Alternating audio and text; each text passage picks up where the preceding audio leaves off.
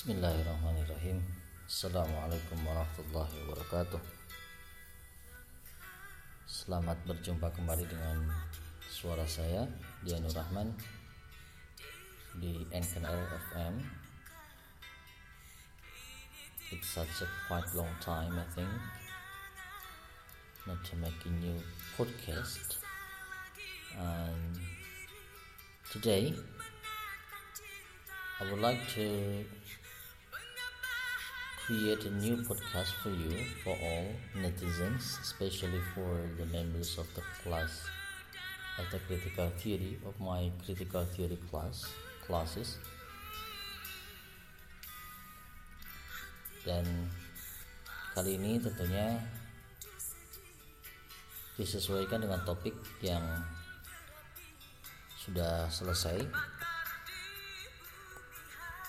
Dan topik yang baru saja diselesaikan di kelas critical theory adalah topik feminism and post feminism dan oleh karenanya podcast saya episode kali ini adalah untuk menjelaskan kembali apa yang sudah kita bahas bersama di kelas daring kita terkait dengan feminism and post feminism. Saya ingin menyapa dulu apa kabar semuanya? Mudah-mudahan semuanya dalam keadaan baik-baik saja. Selamat Idul Fitri, selamat Lebaran. Taqabbalallahu minna wa minkum siyamana wa siyamakum. Taqabbal ya karim. Kullu amin wa antum khair. Semoga lebaran Anda tetap khidmat, tetap asik. Walaupun cuma bersama keluarga dekat tentunya karena tidak bisa ke mana-mana. Ya tetap sehat saja buat semuanya. Baik saudara-saudara eh, bagi anda yang belajar critical theory anda silakan membuka slideshow yang sudah saya buat. Slideshow-nya cukup ramai ya. Slideshow-nya banyak sekali warna banyak sekali gambar tentunya. Pokoknya ramai lah. Dan di cover slideshow saya ada dua foto dari tokoh yang kita bahas. Foto pertama adalah fotonya Elaine Siksu. Bacanya Elaine Siksu ya. Jadi E yang pertama dibaca I E yang kedua dibaca E. Elaine Siksu. Tokoh yang cukup kontroversial tulisan-tulisannya sangat menggugah. Dia seorang sastrawati novelis penyair juga. Eh, tapi tentunya yang akan kita bahas yang akan saya bahas bukan proses kesastrawanannya dia tapi lebih pada bagaimana dia menggambarkan kritik feminis yang dia tuliskan di dalam satu esai yang sudah kita bahas di kelas daring kita yaitu The Love of the Medusa. Foto yang kedua adalah foto dari Torin Moa seorang kritikus feminis dari Norwegia.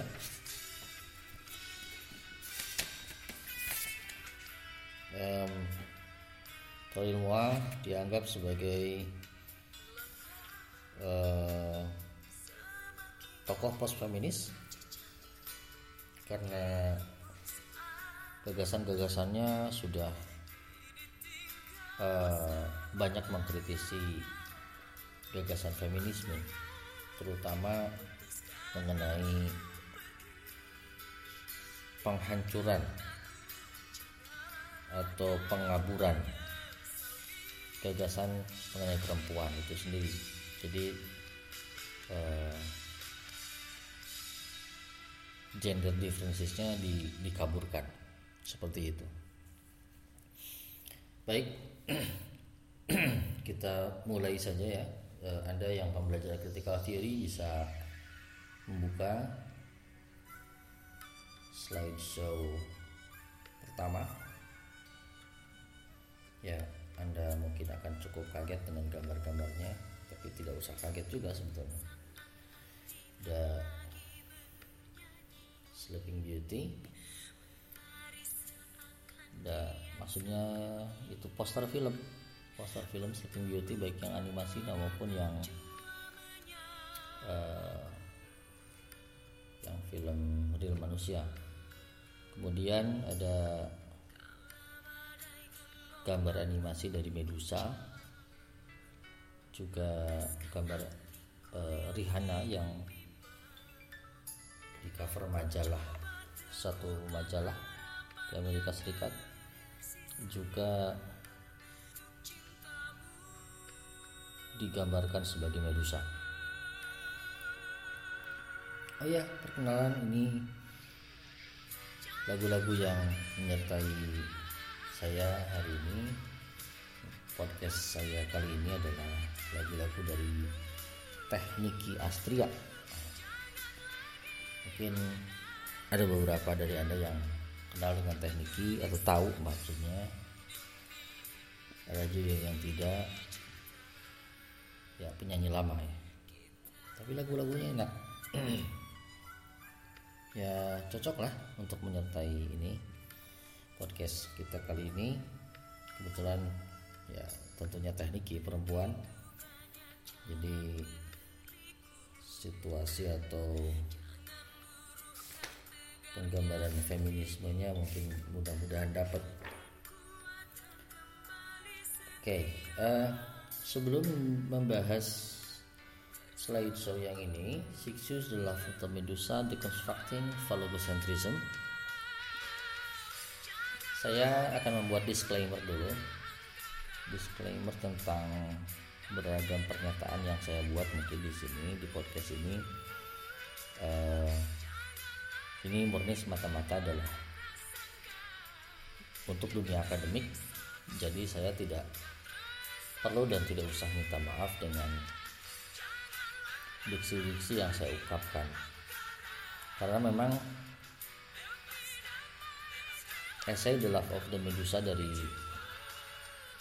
William Sixu adalah sebuah esai yang cukup kontroversial cukup membangkitkan uh, naluri insting liar mungkin ya naluri liar dari manusia karena banyak sekali uh, pemberontakan-pemberontakan diksi-diksi pemberontakan di dalam esai of the Medusa.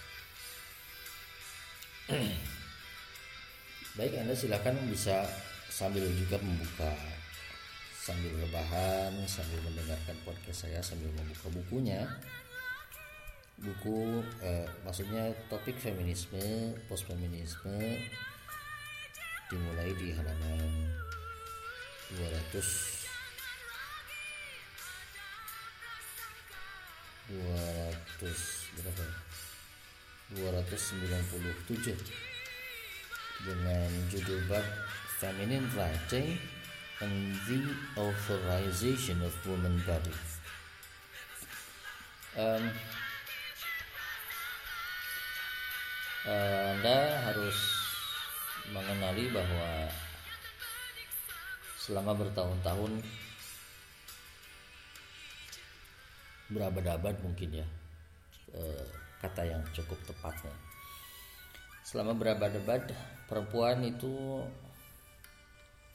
eh, dalam sejarah ya disebutkan dalam sejarah selalu berada dalam posisi yang tersubordinasi gitu oleh laki-laki. Perempuan itu hidup dalam bayang-bayang patriarki. Uh, tidak usah dijelaskan kembali apa itu patriarki dan yang jelas eh, semua budaya patriarki itu berpusat pada laki-laki dan dikendalikan, diorganisasikan serta diperlakukan sedemikian rupa untuk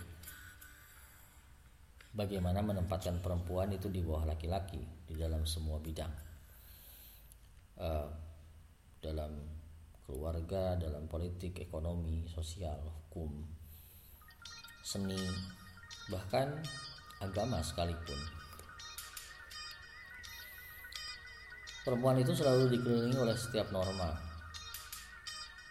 nilai, dan bahasa yang diciptakan oleh pria, oleh laki-laki yang membatasi dan mendefinisikan perempuan itu sendiri. Jadi selama perempuan dibelenggu oleh sistem pemaksaan ini mereka selalu menjadi pihak lain menjadi lian. Nah, gitu. Di bahasa kitanya menjadi lian menjadi yang lain. Bahasa Inggrisnya di, di other yang tidak pernah sepenuhnya dipertimbangkan oleh oleh dunia yang yang mana dunianya tentunya adalah dikuasai dan dimiliki oleh laki-laki jadi pilihan yang keluar dari wajah perempuan adalah untuk berbicara tentang hak mereka atau untuk diam sama sekali. Nah, Irene Siksu eh, dia kan terpengaruh oleh beberapa gagasan tentunya poststrukturalisme, postmodernisme. Ya, ingin memecah sistem penyelesaian uh, kekuatan laki-laki ini. Dan Iden Siksu ini berbicara mengenai hak perempuan di dalam tulisan. Yang menjadi masalah adalah atau yang menjadi pertanyaan adalah kenapa harus tulisan uh, sederhana sebetulnya. Bahwa bahwa sejarah itu seperti yang sudah kita ungkap di New Historicism atau pengetahuan itu selalu merupakan pengetahuan dalam bentuk artefak. Dan artefak itu muncul di dalam tulisan nah, selama yang menulis ini adalah laki-laki maka maka tentunya akan selalu bias apa pun yang kemudian sudah dicapai oleh perempuan apa pun yang sudah dicapai oleh perempuan di berbagai bidang bisa jadi tersubordinasikan, tersingkirkan begitu saja karena yang menulisnya laki-laki. Nah, gitu. Jadi sederhana. Alasan kenapa perempuan itu harus berusaha menulis atau memberontak lewat tulisan itu. Jadi Siksu ini mencoba untuk meningkatkan kemungkinan bagaimana perempuan bisa menciptakan feminine writing bahasa Prancisnya écriture feminin seperti itu jadi bentuk tulisan itu dipilih oleh Siksu karena memang sederhana lagi seperti tadi ya, pokoknya menulis itu adalah salah satu dari banyak cara untuk mengekspresikan pemikiran, gagasan, dan perasaan tentunya.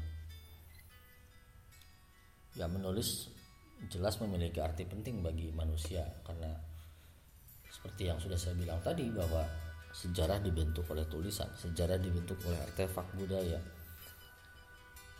Tulisan itu sendiri. Dan tentunya nanti nantinya ini bisa menjadi sebuah propaganda atau sarana untuk menyampaikan ideologi. Betapa perempuan juga bisa menulis bisa men, bisa mengungkapkan dirinya di dalam tulisan. Bisa mengungkapkan tentang semua hal yang ada di dalam dirinya termasuk tubuhnya. Seperti itu.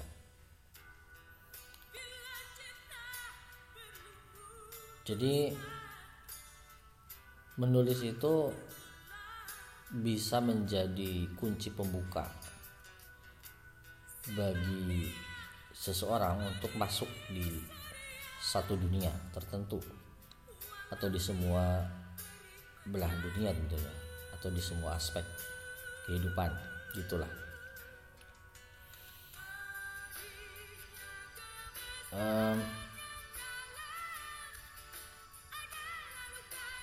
dan seperti yang telah dilakukan oleh laki-laki tentunya selama beratus-ratus tahun berabad-abad.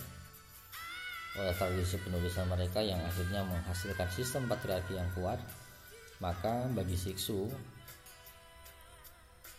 saatnya bagi perempuan untuk berperang melawan laki-laki dengan menulis dengan menciptakan tulisan mereka sendiri.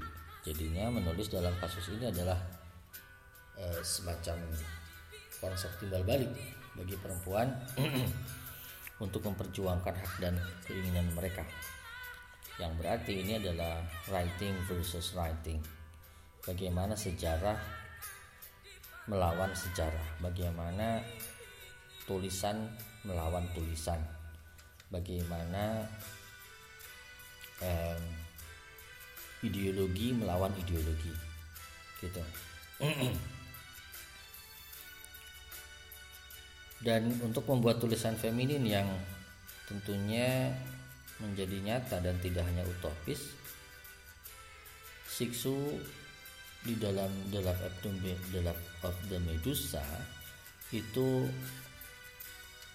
mengajak perempuan di seluruh dunia untuk menyampaikan pemikiran mereka di dalam tulisan tentunya.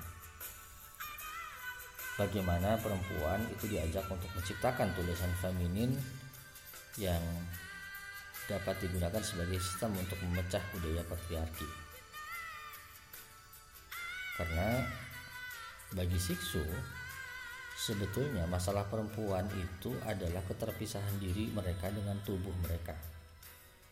Dan itu adalah terkait dengan tema seksualitas yang dapat menyatukan diri mereka dengan tubuh mereka. Untuk membuat individu perempuan itu menjadi sempurna dan merasa total seperti itu. Jadi uh, bagi siksu bukan masalah subordinasi perempuan itu bukan masalah uh, bagaimana perempuan tidak bisa bekerja di ruang publik. Bukan masalah karena uh, perempuan tidak berpendidikan. Bukan tapi perempuan selalu disubordinasikan selalu dipinggirkan itu karena perempuan itu memiliki tubuh yang kemudian tubuhnya itu banyak dieksplorasi oleh laki-laki.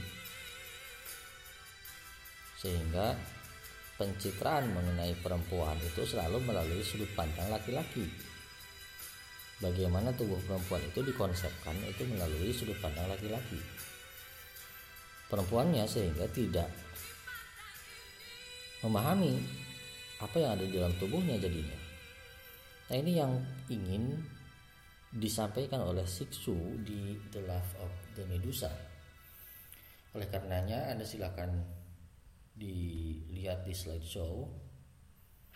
Uh, saya menulis ini key pointnya ya, key point key point saja. Ada roots of womanhood. Uh, maksud dari roots of womanhood ini adalah bagaimana Siksu ingin mengembalikan uh, sisi keperempuanan akar-akar keperempuanan yang diambil dari mitologi tentunya saya tidak usah terlalu banyak menjelaskan atau tidak usah menjelaskan mitologi medusanya ya. Anda silakan cari di Google banyak di Wikipedia sudah sudah jelas terkait dengan mitos atau mitologi Medusa. Dan uh, Siksu ini unik. Dia Siksu ini unik. Dia meng, me, me, apa ya mengacu roots of womanhoodnya itu ke Medusa tidak ke yang lain di mitologinya. Uh, jadi ketika Medusa itu menjadi seorang yang terkutuk karena uh, sudah berselingkuh dengan Poseidon di kuil miliknya Dewi Athena istrinya Poseidon. Sampai kemudian punya anak dari Poseidon katanya di beberapa mitologinya ceritanya. Um, Athena ini marah. Dan Medusa ini kan gorgonnya gorgon itu sejenis monster tapi digambarkan perempuan cantik sebetulnya awalnya perawan yang cantik sehingga makanya kemudian Poseidon tertarik gitu. Jadi mencintai Medusa. Nah tapi setelah ketahuan sama Athena kan Medusanya jadi dikutuk. Dikutuk menjadi perempuan yang berambut ular gitu. Dan siapa pun yang melihat Medusa itu akan menjadi batu Nah ini yang menjadi masalah kenapa kenapa Medusa saja yang di yang yang menjadi terkutuk gitu. Yang disalahkan itu kenapa Medusa? Kenapa perempuan? Eh, yang berarti ini adalah kekuatan budaya patriarki di dalam mitologinya sendiri akhirnya kekuatan budaya patriarkinya menjadi kuat. Nah dengan dengan mengacu ke Medusa ini, Siksu ingin mengatakan bahwa justru Medusa ini menjadi simbol sok matria, simbol dari keperempuanan, simbol dari bagaimana eh, perempuan itu harusnya bisa tahu tentang dirinya, gitu. Itulah simbol dari matria sehingga perempuan itu menjadi terbuka perempuan harus terbuka dengan dirinya perempuan harus terbuka dengan tubuhnya dengan uh, perempuan harus mengenali lekuk setiap lekuk tubuhnya perempuan harus mengenali bentuk payudaranya perempuan harus mengenali vaginanya perempuan harus mengenali semuanya. Seperti itu. Jadi kalau misalnya perempuan sudah di, dituk, dikutuk oleh budaya patriarki menjadi medusa oke okay lah menjadi medusa aja sekalian gitu. Menjadi medusa aja sekalian biar semua laki-laki itu menjadi batu ketika melihat dia gitu silakan jadi terbuka dibuka eh, perempuan diajak untuk menuliskan pengalaman-pengalaman terkait dengan tubuh, terkait dengan seksualitasnya itu versi perempuan sendiri, bukan versi laki-laki. Nah, seperti itu, saudara. Jadi eh, ketika banyak laki-laki nih yang sering mengatakan bahwa wah perempuan itu seksi dengan bibirnya yang seperti ini perempuan itu seksi dengan payudaranya yang menonjolnya seperti ini dan sebagainya. Perempuan itu cantik dengan matanya yang begini dengan uh, lekuk tubuhnya yang begini dan sebagainya. Nah itu konsep-konsep laki-laki yang kemudian mereka sebetulnya kan tidak tahu gitu. Mereka tidak tahu dengan dengan tubuh perempuan ini tahu apa laki-laki dengan tubuh perempuan sebetulnya? Kan gitu. Jadi ya timbullah di sana laki-laki kan akhirnya semuanya menjadi brengsek gitu karena mengkonsepkan perempuan. Berani-beraninya mengkonsepkan perempuan kata Sisu seperti itu. Oleh karenanya untuk melawan untuk melawan subordinasi ini karena eh, mau diterima atau tidak tetap saja bahwa subordinasi ini karena tubuh. Bahasa bahasa sejarah itu bahasa pengetahuan itu selalu seksis gitu. Selalu selalu berusaha untuk mensubordinasikan perempuan. Selalu berusaha untuk meminggirkan perempuan. Karena yang menulisnya itu laki-laki nah seperti itu. Jadi tubuh perempuan adalah milik perempuan. Seperti itu. Um, anda bisa buka di halaman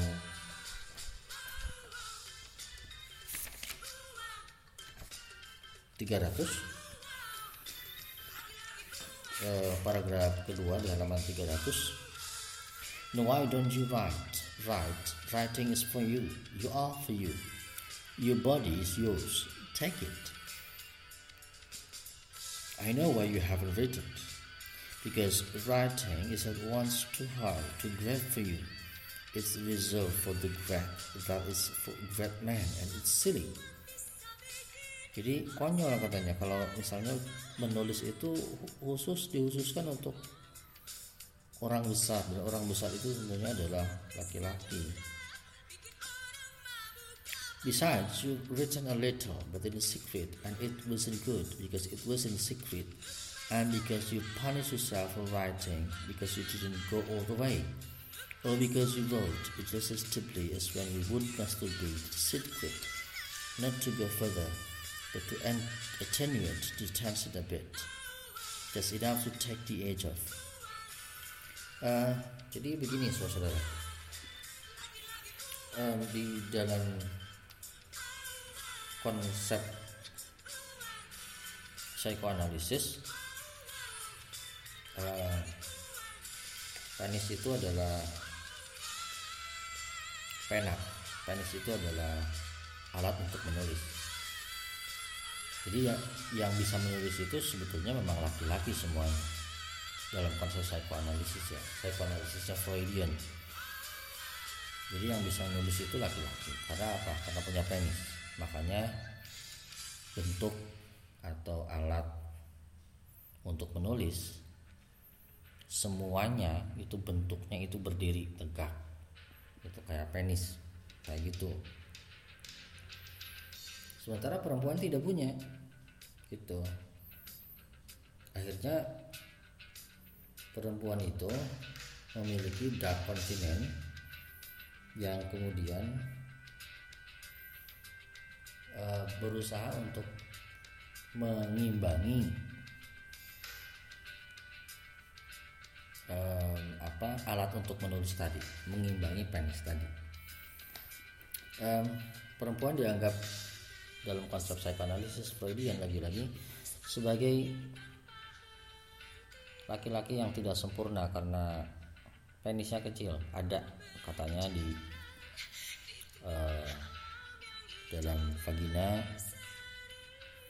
Di sebelah dalam ada labia minora kemudian dalam ilmu ilmu biologi ya ada labia minora kemudian di atasnya itu ada klitoris namanya. Nah itu katanya adalah penisnya kecilnya perempuan. Sehingga perempuan dianggap sebagai laki-laki yang tidak sempurna. Oleh karenanya eh, kan laki-laki yang menulis itu dianggap sebagai orang yang dikesani orang yang sombong. Karena apa? Karena masturbasi. Itu kan sombong. E, mencapai kenikmatan karena dengan dengan memegang dirinya sendiri kan gitu. Nah perempuan kalau begitu oke okay lah ketika laki-laki dianggap seperti itu perempuan juga harus bisa menulis. Menulis apa? Menuliskan tentang pengalaman-pengalaman dia pengalaman-pengalaman tubuhnya apa yang dirasakan oleh tubuhnya itu dia tuliskan. Tidak boleh lagi ada konsep mengenai tubuh perempuan yang diberikan oleh laki-laki. Nah seperti itu akhirnya tulisannya itu disebut dengan feminine writing atau sex gitu. Antara seks dan teks feminine writing. Tulisan feminin jadi itu bagaimana cara menunjukkan bahwa perempuan juga menulis walaupun tanpa alat untuk menulis. Nah gitu perempuan bisa menulis walaupun tanpa penis.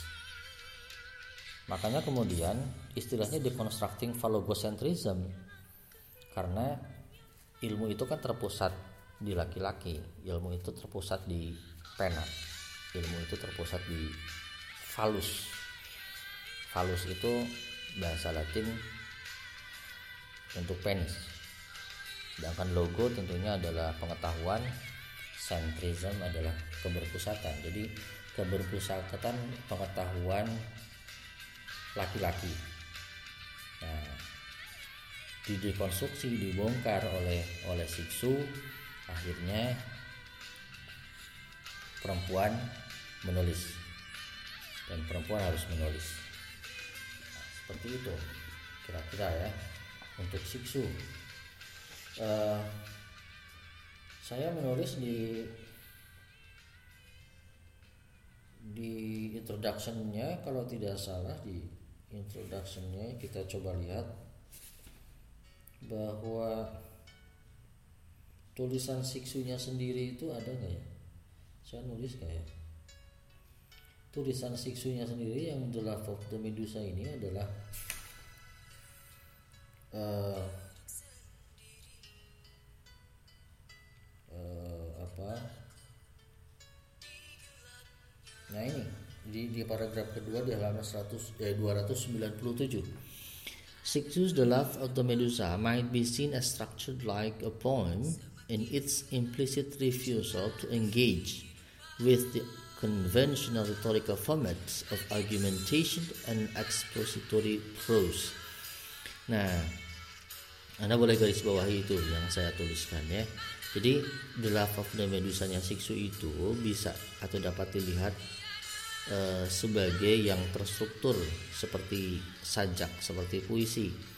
In, in, in its implicit refusal sebagai bentuk penolakan yang implisit terhadap e, konvensi retorik dari argumentasi dan ekspositori bentuk prosa argumentatif dan ekspositori yang biasanya dituliskan oleh laki-laki.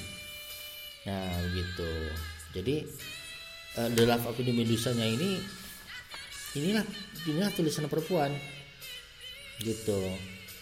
While it themes the need for a female writing, the nature of such writing, and its momentous implication of both personal and societal levels. Uh, jadi meledak-ledak gitu kan. Itu ciri khas perempuan kan. Jadi kalau misalnya perempuan dikesani meledak-ledak ya udah meledak meledak-ledak saja sekalian gitu. E, kan banyak banyak tanda seru di sini ya. Banyak e, hyphen di tulisannya The Love of the Medusa. Itu adalah bagian dari bagian apa ada ada dalam kurung banyak dalam kurung. Itu adalah bagian dari proses bagaimana Siksu menunjukkan bahwa inilah tulisan perempuan. Gitu. Inilah feminine writing. Inilah yang dimaksud dengan feminine writing. Jadi kalau anda membaca uh, The Love Medusa dari awal sampai akhir itu saling bertumpuk. Tidak tidak mengalir uh, apa ya tidak mengalir dari plotnya dari awal sampai akhir mengalir seperti itu gitu. Sedekonstruksi dekonstruksinya tulisan Derrida tetap saja tulisannya mengalir. Karena apa? Karena Derrida laki-laki. Michel Foucault juga begitu. Roland Barthes juga begitu. Walaupun mereka adalah tokoh-tokoh postmodern tokoh-tokoh poststrukturalis. Tapi tetap saja bisa diikuti secara terstruktur tapi kalau The Love of the Medusa ini menggambarkan sisi gelap perempuan. Gitu. Jadi kalau perempuan dikesani gelap ya sudah gelap saja sekalian. Dikesani meledak-ledak ya meledak-ledak saja sekalian. Nah, seperti itu. Dan itu adalah bagian dari pemberontakan bagaimana membalikan posisi membalikan keadaan bahwa perempuan bukan cuma bisa mengimbangi laki-laki dalam menulis tapi justru bisa bagaimana laki-laki bisa paham nggak dengan tulisan perempuan? Nah kan gitu.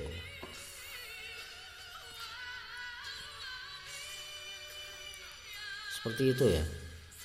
E, kurang lebih untuk untuk siksu. Cukup kayaknya. E,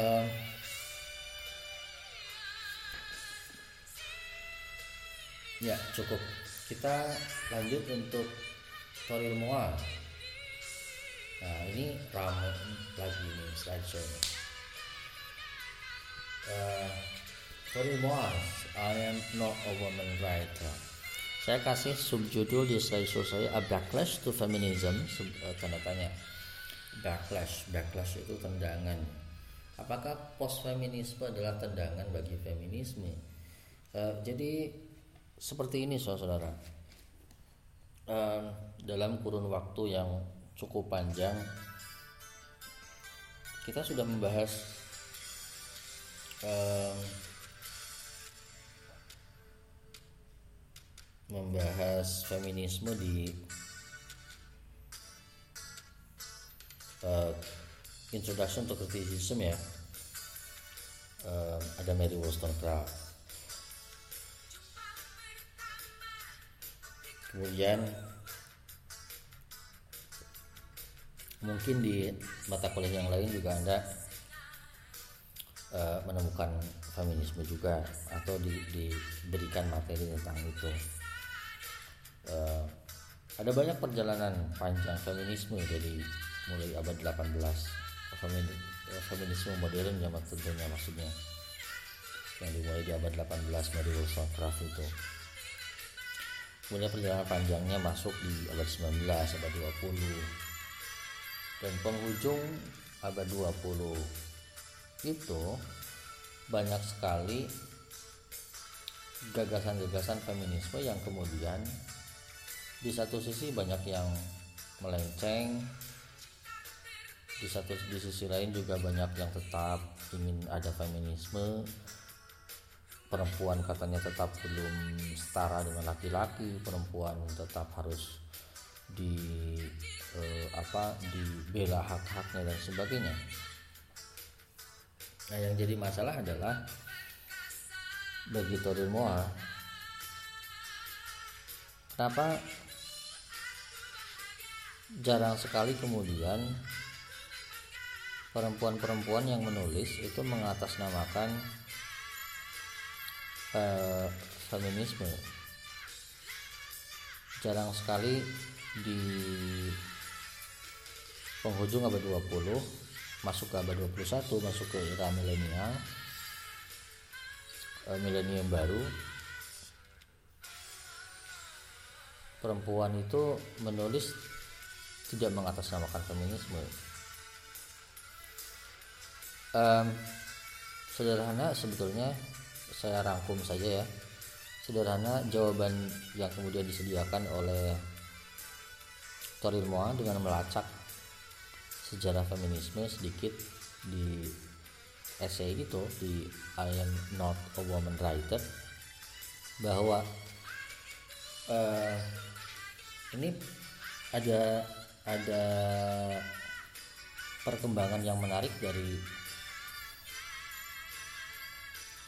definisi feminisme dari konsep-konsep yang ada di dalam feminisme dan sebagainya. Karena perempuan akhirnya menjadi berkembang sesuai dengan uh, culture yang ada di masing-masing konteks kehidupannya masing-masing gitu. Perkembangan-perkembangan ini ada yang dianggap sebagai satu hal yang negatif, ada yang tidak. Contohnya begini, uh, banyak orang yang banyak perempuan yang membela feminisme liberal misalnya yang yang mengagungkan pendidikan itu melihat bahwa revolusi seksual di, di, di, di, di dalam diri perempuan seperti yang digagas oleh Siksu itu tidak sepantasnya dilakukan oleh perempuan. Nah, jadi banyak sekali pertentangan itu. Terlebih lagi di, atau ditambah lagi dengan e, bahwa persimpangan gagasan antara feminisme dengan poststrukturalisme itu menguat. Betapa ketika kita memuncul ketika perempuan memunculkan identitasnya sebagai perempuan sebagai yang memunculkan tubuh perempuan misalnya tubuhnya sendiri itu kenapa harus dinamai sebagai feminisme? Kenapa harus dinamai sebagai perempuan kenapa, kenapa harus di, di, diberi identitas sebagai perempuan? Toh pada dasarnya siapa pun yang menulis itu akan hilang. Kata Roland Barthes kan the death of the author. Toh tulisan itu tidak bisa dilacak jejaknya kata Roland Barthes. A tissue of quotations. Terus kata Derrida signifier dan signified itu tidak pernah cocok. Kan gitu sehingga akhirnya um, orang-orang atau perempuan-perempuan yang menulis di, di penghujung abad 20 masuk ke abad 21 itu meniadakan esensialisme. Saya nulis di situ non esensialism jadi tidak lagi atas nama perempuan tidak lagi atas nama laki-laki tidak lagi atas nama apa pun tapi menulislah. Atau menulis itu adalah untuk semuanya gitu. No social segregation. Tidak ada lagi segregasi sosial. Gitu. Jadi silakan bebas sebebas-bebasnya.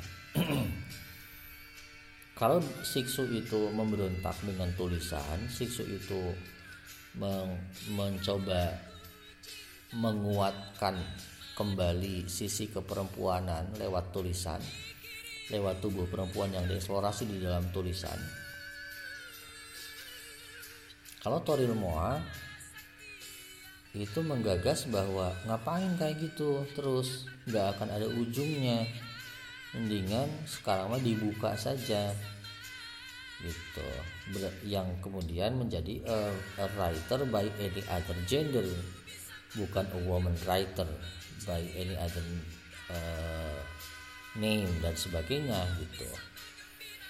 Jadi no segregated style of writing laki-laki mau mau menulis acak-acakan meledak-ledak seperti perempuan boleh. Perempuan mau menulis terstruktur seperti laki-laki boleh. Perempuan mau menunjukkan dirinya sebagai perempuan yang meledak-ledak juga boleh. Jadi serba boleh semuanya akhirnya. Gitu. Serba boleh. Nah ini yang kemudian melahirkan post feminism ini yang kemudian melahirkan kajian eh, LGBTQ nah, gitu. Jadi uh, lesbian bisexual LG eh, lesbian gay bisexual um, LGBT T nya itu apa ya? Apa lagi. Um, Q nya itu queer Q nya itu queer. Nah itu kajian kajian selanjutnya. Jadi tapi kita tidak membahas LGBTQ-nya kita lebih ke kenapa LGBTQ hadir. Nah ini post feminism. Jadi mau laki-laki mau berubah jadi perempuan boleh. Perempuan mau berubah jadi laki-laki juga boleh. Gitu. Mau mau menuliskan tentang apa pun akhirnya jadi boleh. Mau mengungkapkan apa pun menjadi boleh. Itulah post feminism. Sehingga uh, ungkapan yang uh, penting itu adalah bukan saya adalah penulis perempuan tapi saya adalah seorang penulis. Nah gitu. Jadi si gendernya ini dicoba dihilangkan diblurkan gitu. Sometimes gender and not woman. Jadi kalau di uh, bahkan uh, jangankan woman gendernya saja diblurkan gitu gagasan tentang gendernya saja diblurkan. Karena uh, sebagai perempuan atau semua orang itu tak terlepas mau laki-laki maupun perempuan itu harus punya political and ideological awareness. Kepedulian kesadaran ideologi dan politik. Ini tulisan ini apa sih maksudnya gitu. Jadi bukan bukan cuma laki-laki atau bukan cuma perempuan yang harus peka dengan itu tetapi juga semuanya laki-laki juga. Semua gender semua semua uh, apa semua orang. Nah gitu. Jadi a backlash to feminism bisa dikatakan backlash bagi sebagian orang post feminism itu bagi sebagian yang lain tidak. Tapi yang jelas post feminism itu mencoba untuk mengakomodir semua gagasan mengenai bahwa perempuan itu sama gitu. Tidak ada bedanya. Sehingga karena tidak ada bedanya dengan laki-laki dengan apa pun dengan siapa pun maka tidak usah kita meng, atau kita itu maksudnya perempuan tidak usah kita itu perempuan itu mengeksploitasi dirinya seperti halnya bahwa apa ya seperti seolah-olah dia ingin menonjol di antara yang lain atau ingin membalikan keadaan bahwa laki-laki itu harus di bawah perempuan di atas. Tidak. Nah itu gagasan utama dari post feminism sehingga semua apa pun boleh. Gitu. Boleh boleh saja. Nah ini lebih radikal sebetulnya post feminism itu. Lebih radikal karena semuanya jadi boleh. Gitu. Saya um, Tori Moa itu melacak dari mulai uh, dilemanya Buffon ya. Uh, Simon de Buffon yang menulis buku The Second Sex kemudian Judith Butler Jean Sabo. Dan akhirnya Eh, kesimpulan yang kemudian bisa diangkat dari post feminismnya Torin Moa kenapa kemudian perempuan harus tetap menulis? Karena bukan berarti perempuan itu tersubordinasi sekarang itu bukan tapi perempuan harus menulis karena perempuan itu memiliki pengalaman yang berbeda dengan laki-laki yang kemudian harus dibagikan di dalam kehidupan. Gitu. Kenapa harus menulis karya sastra? Karena tetap harus menulis karya sastra perempuan itu. Jadi tetap harus menulis perempuan tetap harus menulis perempuan tetap harus membuat puisi perempuan tetap harus membaca dan menulis puisi membaca dan menulis novel perempuan tetap harus membaca dan uh, apa membuat semua karya sastra karena karya sastra bersifat universal Sastranya yang bersifat universal sehingga perempuan ikut menjadi universal. Jadi tidak ada lagi bahwa saya adalah penulis perempuan. Novel ketika seseorang seorang perempuan menulis novel, maka dia tidak sedang menulis tentang dirinya yang perempuan, tetapi dia sedang menulis tentang kehidupan yang umum yang universal dalam karya sastranya berdasarkan pengalaman dia. Begitu saja. Ya sudut pandangnya kan perempuan. Ya iya memang sudut pandang perempuan tetapi kemudian kenapa harus harus di, selalu ditunjukkan bahwa ini adalah sudut pandang saya sebagai perempuan? Kan tidak cukup mengatakan bahwa ini adalah sudut pandang saya sebagai manusia. Pengalaman saya sebagai manusia mengalami ini mengalami ini. Nah seperti itu. Maka paragraf terakhir anda bisa baca ya. Uh, di halaman 334 uh, mana ya? To live is to risk rejection and misunderstanding to create a work of art Sartre writes is to give the world of gift nobody has asked for nah ini ngutip dari uh, Jean-Paul Sartre but if we don't dare to be generous, if we don't dare to share with others what we see, the world will be the poorer for it. And sometimes someone actually does get it. When a reader feels that the book really speaks to her, she feels she's less lonely in the world. Literature holds out the hope of, of overcoming skepticism and isolation. Jadi perempuan harus tetap menulis karya sastra. Tapi tidak usah kemudian menjadi bahwa ini adalah karya sastra saya sebagai perempuan. Tidak. Nah, gitu. Jadi ketika karya sastranya sudah bersifat universal, makanya kitanya sudut pandang kitanya sebagai perempuan pun itu harus bersifat universal. Bagaimana mengemukakan sudut pandang perempuan sebagai universal itu? Ya tetap saja. Silakan anda ah, sebagai perempuan itu mengungkapkan diri anda sebagai perempuan tetapi tidak usah identitasnya disebutkan bahwa ini adalah tulisan perempuan itu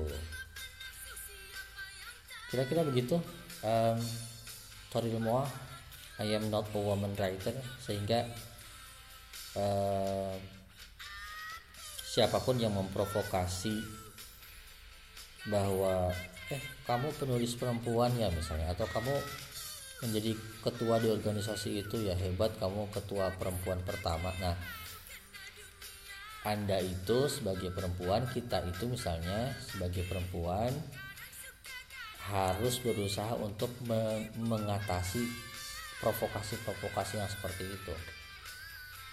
Nah, itu itu adalah pernyataan yang seksis. Walaupun keluarnya dari seorang perempuan juga. Nah, kan gitu.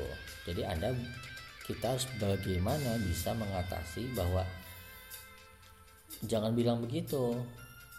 So, kita sama kok, manusia kok. Non essentialism, no social segregation. Gitu. Jadi laki-laki mau masak laki-laki mau ganti popok e, anaknya yang bayi misalnya laki-laki mau gendong anaknya keliling komplek misalnya boleh. Nggak usah harus sama perempuan. Perempuan mau bersolek mau kerjaannya bersolek mau kerjaannya apa mau apa ya silakan. Semuanya boleh gitu. Perempuan mau memilih untuk menikah tapi tidak melahirkan boleh. Perempuan mau memilih untuk uh, apa menikah tapi tidak mau punya anak boleh. Gitu. Punya ingin punya anak tapi tidak boleh melahir tidak usah melahirkan boleh. Gimana caranya? Silahkan. Nah gitulah. Jadi semuanya semuanya boleh. Itulah post feminism nah gagasan gagasan teksnya itu akhirnya memunculkan atau gagasan yang seperti ini memunculkan LGBTQ tadi gitu. Sehingga ada kritik e, lanjutan sebetulnya dari post feminisme yaitu kritik sastra yang LGBTQ nah seperti itu. Kira-kira sudah cukup panjang e, mungkin demikian sudah 54 menit. Uh, saya ingin tidak terlalu panjang tidak melebihi satu jam. Uh, saya kira cukup jelas. Um, dan di beberapa kelas daring yang sudah kita laksanakan juga banyak yang sudah jelas banyak yang sudah paham ya baik yang topik uh, siksu ataupun topik uh, Toril Moa. Seperti itu. Ini barusan kerekam mungkin ya. Low bed HP saya. Ya cukup um, semua begitu saudara-saudara. Um, kajian feminisme. Untuk podcast saya kali ini um, mudah-mudahan bisa dimengerti. Uh, selalu akan ada bias dari penjelasan karena saya harus bagaimana caranya harus merangkum dan mem, apa, menyederhanakan gagasan-gagasan teoritis yang cukup kompleks itu ke dalam satu penjelasan yang terstruktur menyeluruh tapi juga bisa atau mudah dipahami. Gitu ya apologi lah tetap harus saya harus apologi ya. Um, apalagi mungkin podcast selanjutnya ini serial podcast selanjutnya di feminism ini muslim world kalau pekan depan sudah uh, kelas daringnya sudah selesai semua ini juga berkaitan dengan bagaimana pemberontakan pemberontakan terhadap teks yang uh, yang patriarki banget itu di munculkan di dunia Islam juga ya. Ya, itu saja. Terima kasih atas perhatiannya. Tetap sehat. Anda semua tetap ceria. Saya juga tetap diceria-ceriakan nah, untuk membuat podcast ini uh, melawan malas, melawan kantuk dan sebagainya karena memang ini kewajiban saya saya sudah berjanji untuk tetap membuat serial podcast. Terima kasih sekali lagi. Mohon maaf atas kekurangan saya. Dan selamat uh, menjalani perkuliahan-perkuliahan kita selanjutnya dengan topik-topik yang insya Allah masih menarik mudah-mudahan kita tambah ilmu tambah wawasan dan tetap kritis untuk mengkritisi semua hal termasuk mengkritisi kritik ini sendiri. Terakhir lagu dari Niki Astria. Assalamualaikum warahmatullahi wabarakatuh